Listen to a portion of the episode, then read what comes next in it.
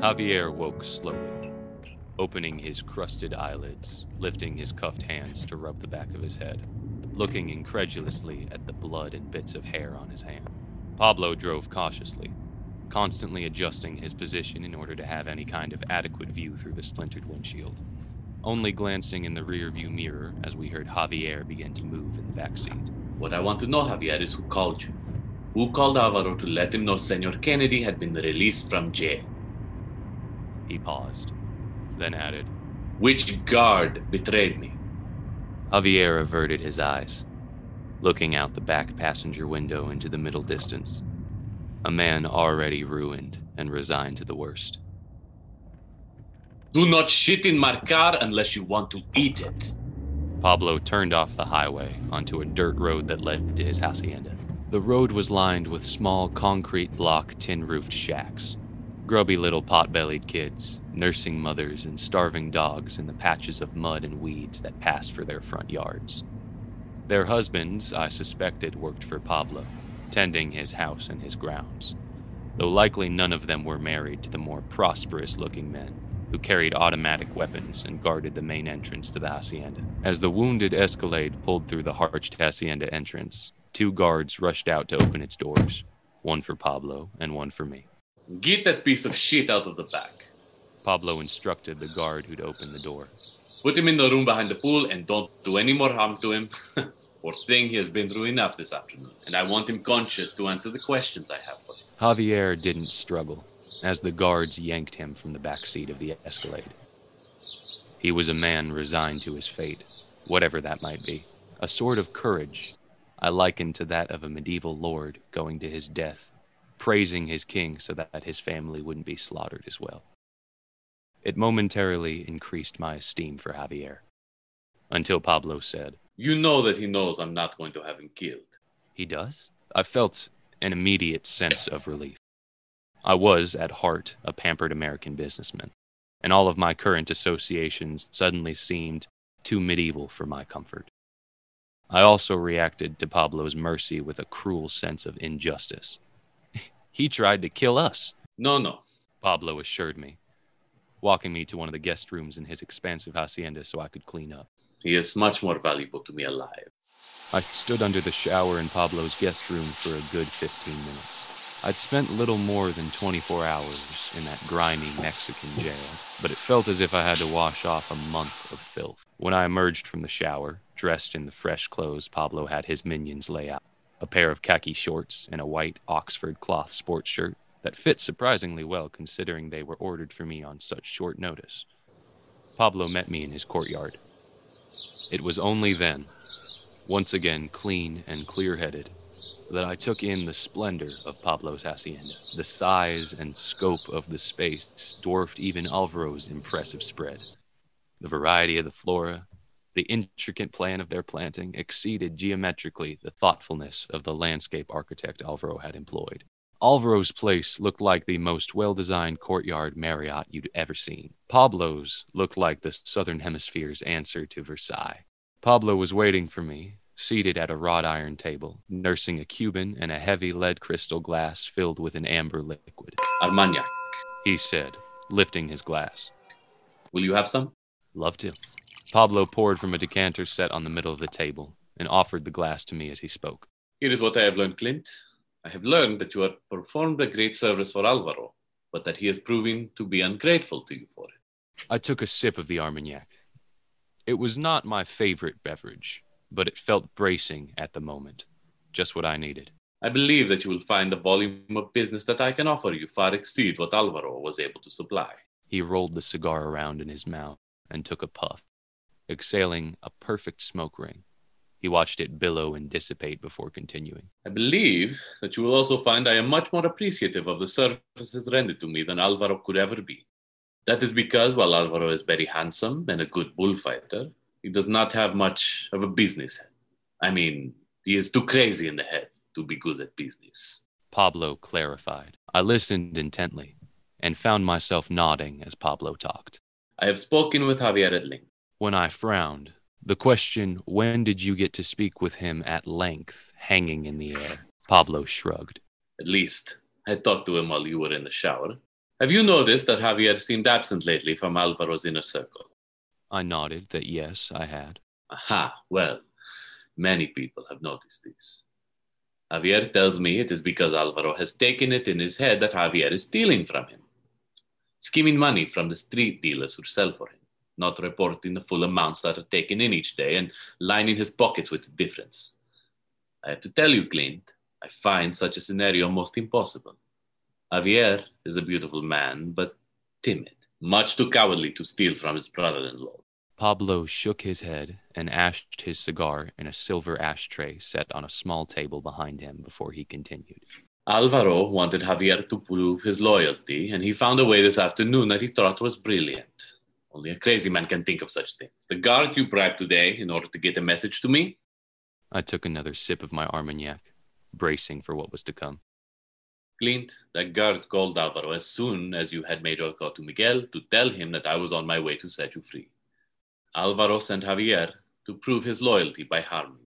The words, my whole life, seemed surreal in that moment. My hand slipped from my crystal glass of Armagnac as I sat frozen. Even alcohol wasn't going to help thaw me out. Pablo let me sit like that for several minutes. Then he stubbed out his cigar in the silver ashtray and reached a hand over to place it on top of mine. There are four major drug cartels in eastern Mexico. Those of us who run these organizations, we have many, you might say, subcontractors who work for us.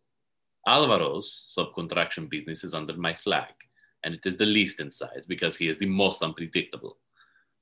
It is difficult for an unpredictable boss to retain loyal employees for any length of time. I believe you should come and work directly for me, and for my friends too.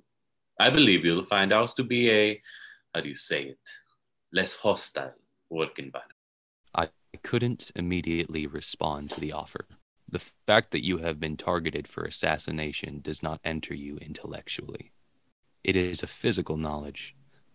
And when I was finally done throwing up at the base of a really lush pink rhododendron, Pablo handed me a pristine sheer cotton batiste handkerchief from his breast pocket to wipe my mouth and my brow. I held the cloth to my lips and panted into it, trying to breathe in some carbon dioxide and get my breathing under control. So what do you say, Gringo? What do you think about coming to work with me? I frowned, partially because I was still panting heavily and, and partially to indicate that I had questions, but mostly at the name he had just called me. You know, Gringo is not a derogatory term. It only means that you are not Spanish. I gave myself a couple of seconds to let that sink in. Pablo, if we do this... If I if if I come to work with you, what will Alvaro do? To you? Yes, to me. Nothing. I'm sending Javier home to Alvaro, and he will deliver a message to him from me. You will never have trouble from Alvaro again. I felt myself on the edge of once again being able to take a deep breath until Pablo added, unless, you know, he is much madder than even I believe him to be. I felt like... What? Not a kid on Christmas morning. Kid on Christmas morning is happy, of course, but he knows he's only got an hour or so, depending on the wherewithal and generosity of his parents, to tear open packages containing new things, two or ten or twenty presents, and he'll like the contents of some, love the contents of one or two, and those that he likes or loves will suffice to counteract the disappointment he feels about the rest.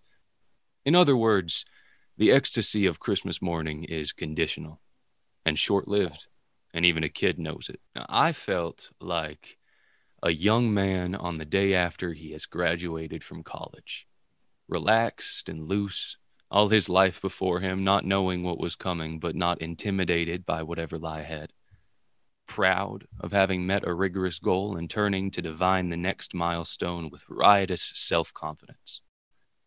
Part of the reason for my buoyant attitude was the easy solidarity Pablo had offered to me when I told him Alvaro was not the only person who was causing me problems at the moment. There was also Abe, and what Abe was demanding I provide to him in order that I could keep my little laundry business afloat. I told Pablo everything, and then he poured himself another splash of Armagnac and sat back, looking over his lush gardens while he contemplated my difficulty. I suggest then, he said, a smile pulling at the corners of his mouth, we give this Abe exactly what he wants. Now I walked behind Pablo and Abe, down the wide and glorious mile-long Paseo de Mateo, paying only vague attention to what Pablo was saying, drawing Abe's attention to this piece of architectural interest or that point of historical importance. The Paseo de Mateo had been rightly described as Merida's Champs-Élysées, so Pablo, the ultimate salesman from whom even I could take lessons, was reveling in a richness of topics for conversation. I had told Pablo that, knowing Abe, the beautiful museums along the magnificent shady street would hold no fascination for our guest. Stick to talking about how many times you've been invited by the owners to have dinner at the glorious Casseo Museo Monts, a museum, yes, and yet still a private home. Or the cost of the renovations of this other hacienda, a figure Pablo would have no way of knowing, but that he would invent because, of course, Abe was told that he and I had been responsible for the work. I didn't pay strict attention to the tales Pablo was spinning because there was no need. Abe was riveted and impressed, hungry to eat up whatever the charming Pablo fed him. Instead, I watched the two of them walk, a few paces ahead of me, Abe waddling along in the mint-colored jacket he couldn't quite button over his bulging belly, a piece of clothing that looked like it had been borrowed from a refugee of a nineteen eighties country club. And Pablo, gliding down the sidewalk, his signature white linen blazer draped over his shoulders. I marveled anew at how, upon Pablo's trim frame, white linen did not seem to wilt in the humid heat of my beloved Merida. In any case, by the time we reached Merida, there was very little reason to be concerned about anything that Pablo might have to say to Abe. Abe was completely under his spell. As we'd driven from the airport after picking Abe up in Pablo's Escalade, we'd passed resort after resort, all virtually the same. Big, new buildings, each room with an ocean view, within a complex that included banquet halls, tennis courts, and golf courses, all at the end of another palm-lined driveway. Each resort overflowing with fat Americans who'd opted for the all-inclusive, all the food and drink they desired to pacify gaudy appetites that were never quite quenched. Cameras around pudgy necks, enormous straw handbags slung over the drooping bronzed skin of forearms. They lined up to board brightly painted open-air buses to go off on day trips to ogle the quaint huts of the natives and snap pictures of themselves posing before Mayan ruins for the folks back home. And Pablo had intimated carefully, never actually boldly lying, that he and I had built so many of these resorts, that is, the ones we did not own outright. As Abe strained to look out the car's window at each new passing marvel, almost drooling at the cheap splendor of it all, the phrase, "gullible little peasant," kept echoing in my mind. Abe's tour of Merida was an absolute tour de force, though in truth Pablo's star-making performance, with me as director, had begun before we'd even left the airport.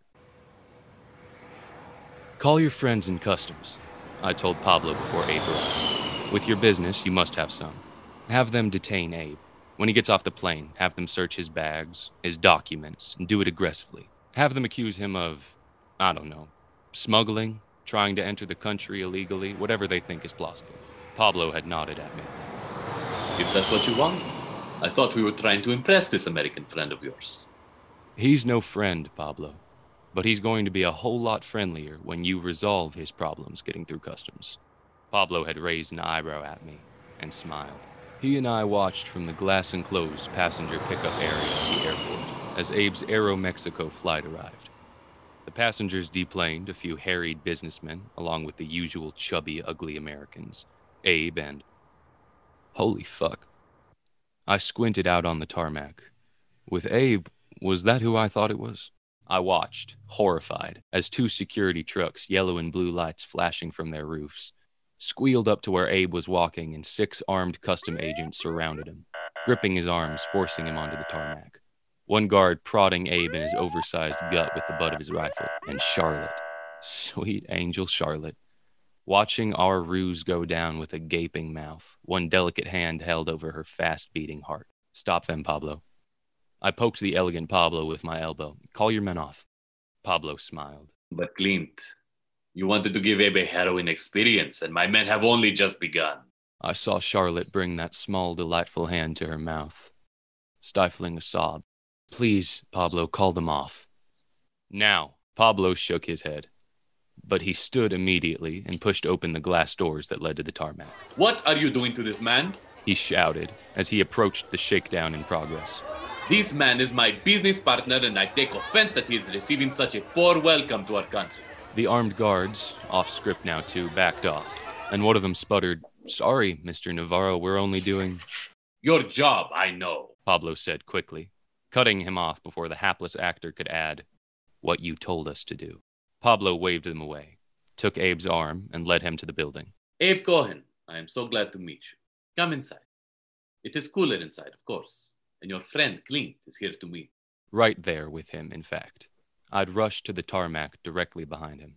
I had the lovely Charlotte's pale, soft hand in mine, patting it to calm her. Abe's Madras shirt was soaked through with sweat, his mint green jacket retrieved from where it had been flung during his arrest, now rumpled under an arm, and he was panting both from fear and the heat. Clint, I cannot believe I'm glad to see you. His recent tormentors scrambled to obey Pablo's barked orders. Find Mister Cohen's luggage and put it in the trunk of my car.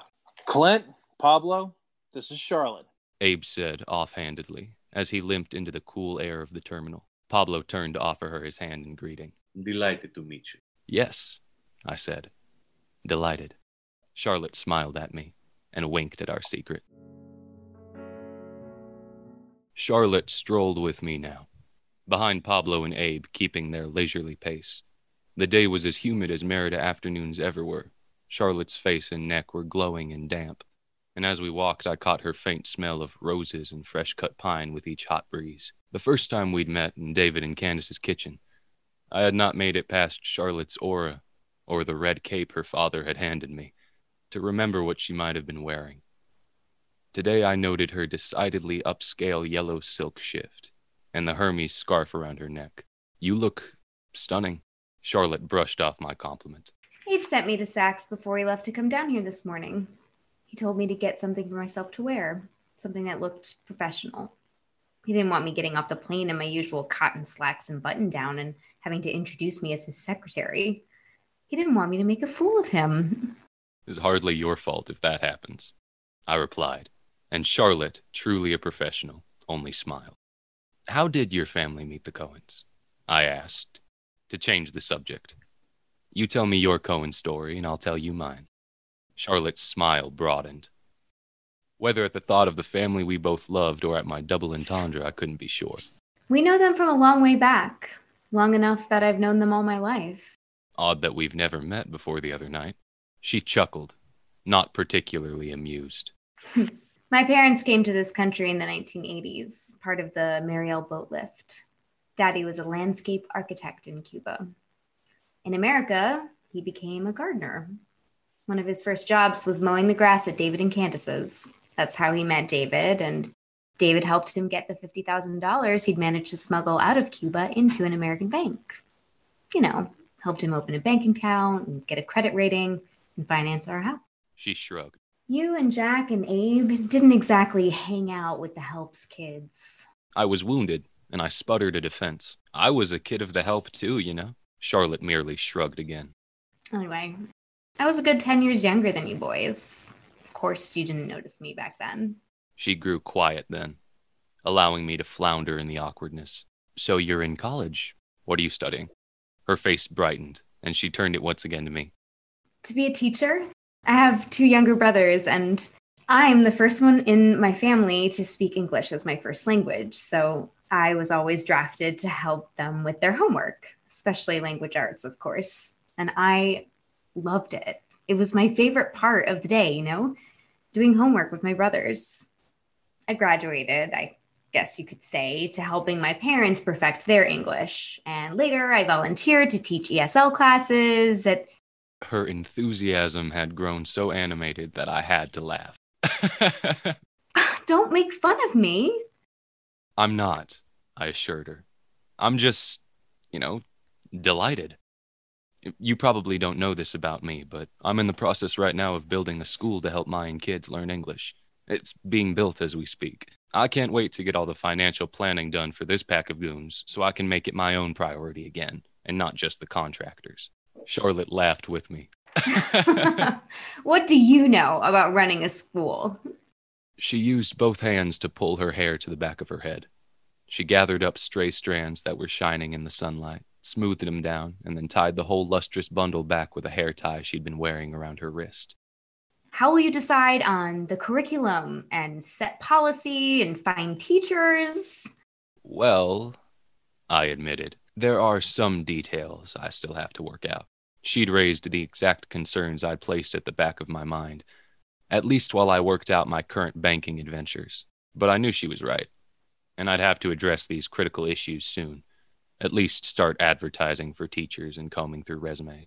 But I didn't have to think about those problems at this precise moment in time. Right now, I could enjoy strolling along a wide, shady avenue in the company of a genuinely relaxed beauty, and let myself fall into the fantasy my Charlotte-fevered brain was concocting. She'd find her life's work with me in Merida, move here and take over creating the curricula for my school, hiring and supervising the teachers we would employ, and eventually she would discover that she loved me too, and would move into my house, and together we would create a home as relaxed and beautiful as she was.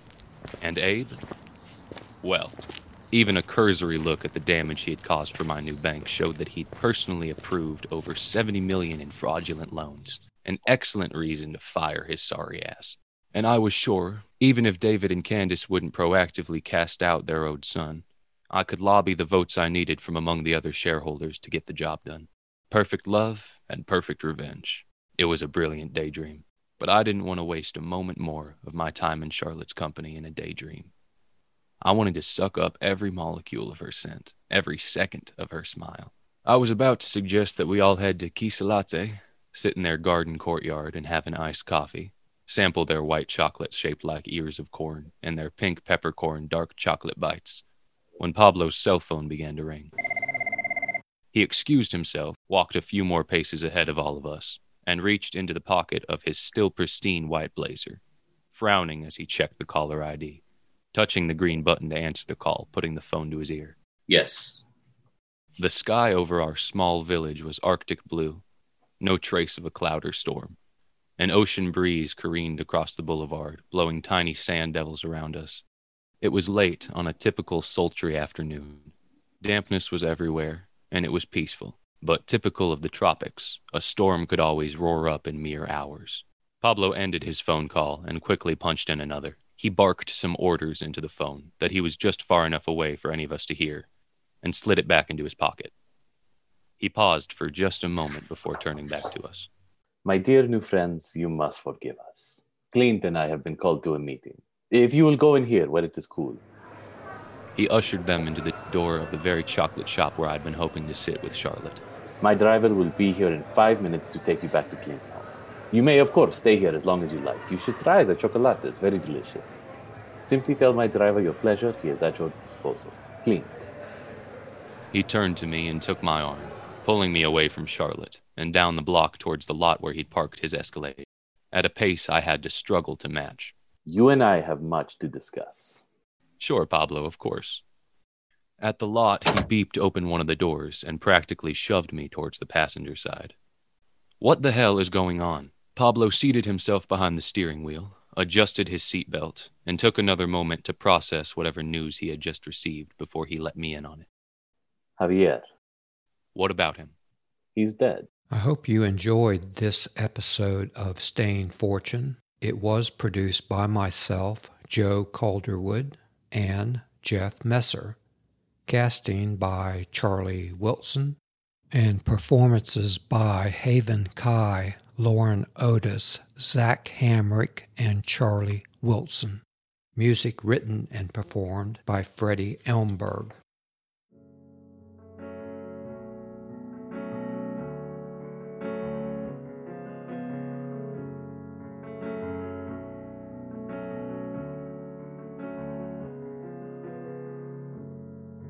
Wage wars through the water, thinking I'm Uncle Sam.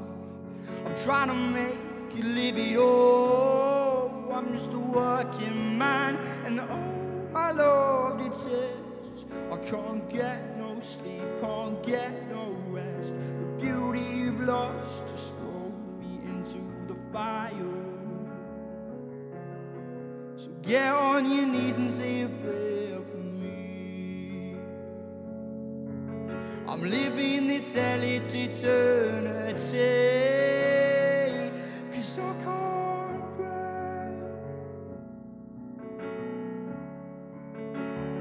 Can't get no release.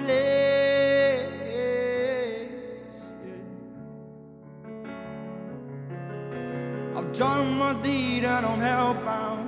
I can't see my love around no more.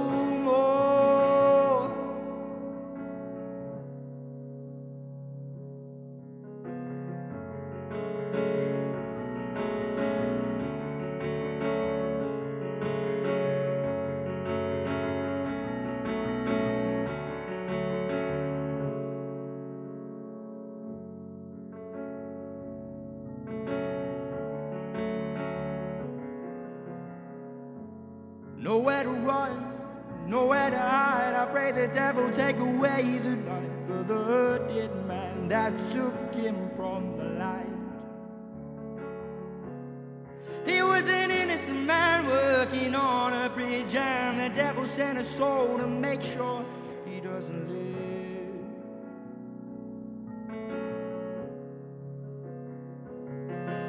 So get on your knees and say a prayer. Living hell, this is eternity. So get on your knees and say a prayer for me. I'm living this hell, it's eternity, 'cause I can't breathe, 'cause I can't breathe.